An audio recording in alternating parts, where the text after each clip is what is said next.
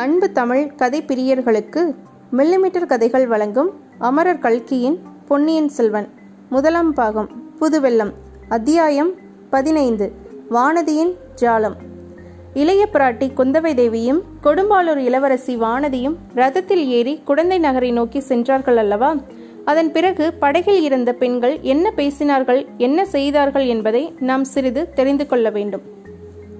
அடியே தாரகி இந்த கொடும்பாளூர்காரிக்கு வந்த யோகத்தை பாரடி அவள் பெயரில் நம் இளைய பிராட்டிக்கு என்னடி இவ்வளவு ஆசை? என்றாள் ஒருத்தி. ஆசையும் இல்லை ஒன்றும் இல்லை அடி வாரிணி. நாலு மாதமாக அந்த பெண் ஒரு மாதிரி கிறுக்கு பிடித்தவள் போல் இருக்கிறாள். அடிக்கடி மயக்கம் போட்டு விழுந்து தொலைக்கிறாள். தாய் தகப்பனார் இல்லாத பெண்ணை நம்மை நம்பி ஒப்புவித்திருக்கிறார்களே என்று இளைய பிராட்டிக்கு கவலை. அதனால்தான் வானதிக்கு என்ன வந்துவிட்டது என்று கேட்க ஜோதிடரிடம் அழைத்து போயிருக்கிறார். ஏதாவது பேய் பிசாசுகளின் சேஷ்டையா இருக்கலாம் அல்லவா? அப்படி இருந்தால் ஏதாவது மந்திரம் கிந்திரம் போட்டு ஓட்ட வேண்டுமல்லவா என்றாள் தாரகை. பேயும் இல்லை பிசாசும் இல்லையடி. இவளை வந்து எந்த பிசாசு பிடிக்கப் போகிறது? இவளே நூறு பிசாசை அடித்து ஓட்டி விடுவாளே என்றாள் வாரிணி. வானதி மயக்கம் போட்டு விழுவது கூட பாசாங்குதானடி. இப்படியெல்லாம் செய்தால் மெதுவாக இளவரசரை தன் வலையில் போட்டுக்கொண்டு விடலாம் என்று அவளுடைய எண்ணம். என்றாள் இன்னொருத்தி. நிரவதி சொல்லுவதுதான் சரி. அது மட்டுமா?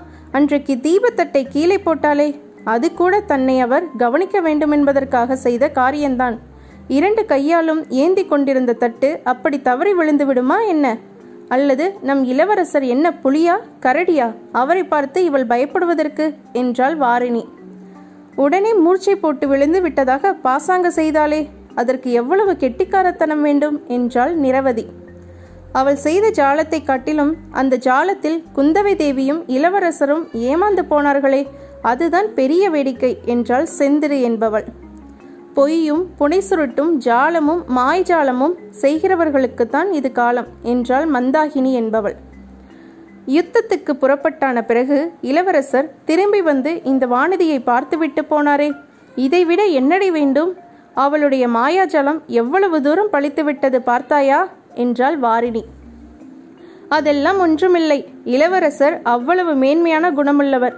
ஒரு பெண் மயக்கம் போட்டு விழுந்து விட்டாள் என்றால் அவளை பார்த்து விசாரிக்காமல் போவாராழடி அதிலிருந்து நீ ஒன்றும் அர்த்தம் கற்பிக்க வேண்டாம் என்றாள் தாரகை.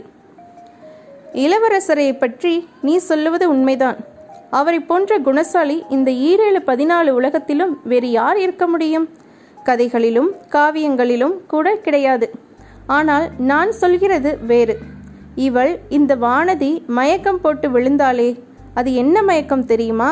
அதை கேட்க ஜோதிடரமே போயிருக்க வேண்டியதில்லை. என்னை கேட்டிருந்தால் நானே சொல்லியிருப்பேன் என்றாள் வாரிணி. அது என்ன மயக்கமடி? எங்களுக்குத்தான் சொல்லேன் என்றாள் செந்திரு. வாரிணி செந்திருவின் காதோடு ஏதோ சொன்னாள். என்னடி ரகசியம் சொன்னால்? எங்களுக்கு தெரியக்கூடாதா என்ன? என்று நிரவதி கேட்டாள். அது சாதாரண மயக்கமில்லையாம். மையல் மயக்கமாம் என்றால் செந்திரு உடனே எல்லோரும் கலகலவென்று சிரித்தார்கள். அதை கேட்டுவிட்டு நதிக்கரை மரங்களில் இருந்த பறவைகள் சடசடவென்று இறக்கையை அடித்துக்கொண்டு பறந்து சென்றன.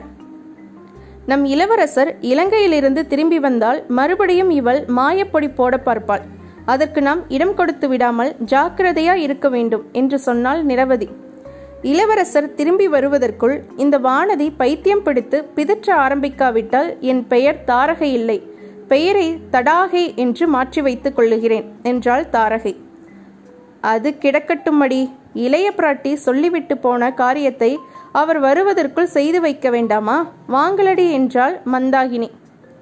பிறகு அப்பெண்களில் இருவர் படகின் அடியில் ஏற்கனவே சிறிது பெயர்த்திருந்த ஒரு பலகையை பெயர்த்து எடுத்தார்கள்.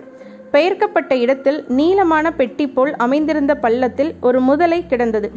அதாவது செத்துப்போன முதலையின் உடலை பதப்படுத்தி உள்ளே பஞ்சும் நாரும் திணித்து வைக்க வைத்திருந்த பொம்மை முதலை. அதை எடுத்து வெளியில் வைத்து கொண்டார்கள்.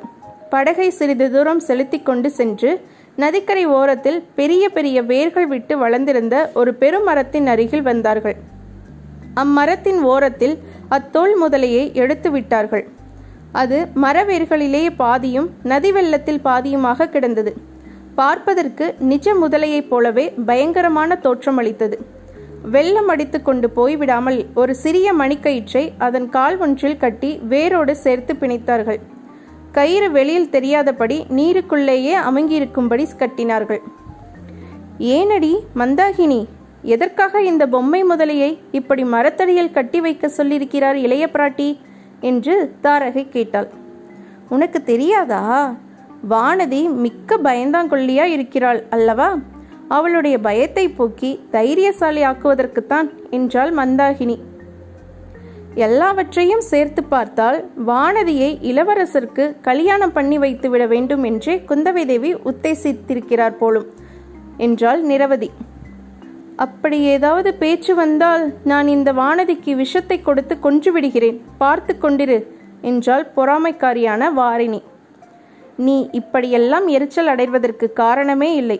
மானிய கேடத்து இரட்டை மண்டல சக்கரவர்த்தியும் வேங்கி நாட்டின் மன்னரும் கலிங்க தேசத்து ராஜாவும் வடக்கே வெகு தூரத்தில் உள்ள கண்ணோசி சக்கரவர்த்தியும் கூட நம் இளவரசருக்கு பெண் கொடுக்க காத்திருக்கிறார்களாம். அப்படி இருக்க இந்த கொடும்பாளூர் வானதியை யாரடி லட்சியம் செய்ய போகிறார்கள் என்றாள் மந்தாகினி. நீ சொல்லுகிறபடி அந்த அரசர்கள் காத்திருக்கலாம் அடி. ஆனால் நம் இளவரசருடைய விருப்பம் அல்லவா முக்கியம்? இளவரசர் நான் எப்போதாவது கல்யாணம் செய்து கொண்டால் தமிழகத்து பெண்ணைத்தான் மணந்து கொள்வேன் என்று சொல்லிக் கொண்டிருக்கிறாராம். உங்களுக்கெல்லாம் இது தெரியாதா என்ன? என்றாள் செந்திரு. அப்படியானால் மிகவும் நல்லதாய் போயிற்று. நாம் எல்லோரும் சேர்ந்து தனித்தனியே நம் கைவரிசையை காட்ட வேண்டியதுதானே? இந்த வானதியினால் முடிகிற காரியம் நம்மால் முடியாதா போயும் அவளிடம் உள்ள மாயப்பொடி நம்மிடமும் இல்லையா என்ன? என்றாள் தாரகை. இப்படியெல்லாம் இந்த பெண்கள் பேசியதற்கு ஆதாரமான நிகழ்ச்சி என்னவென்பதை நேயர்களுக்கு இப்போது தெரிவிக்க விரும்புகிறோம். இத்துடன் அத்தியாயம் பதினைந்து முடிவுற்றது. மீண்டும் அத்தியாயம் பதினாறில் சந்திப்போம். இந்த பதிவு உங்களுக்கு பிடித்திருந்தால் லைக் பண்ணுங்க கமெண்ட் பண்ணுங்க ஷேர் பண்ணுங்க. மறக்காம நம்ம மில்லிமீட்டர் கதைகள் சேனலை சப்ஸ்கிரைப் பண்ணுங்க. நன்றி.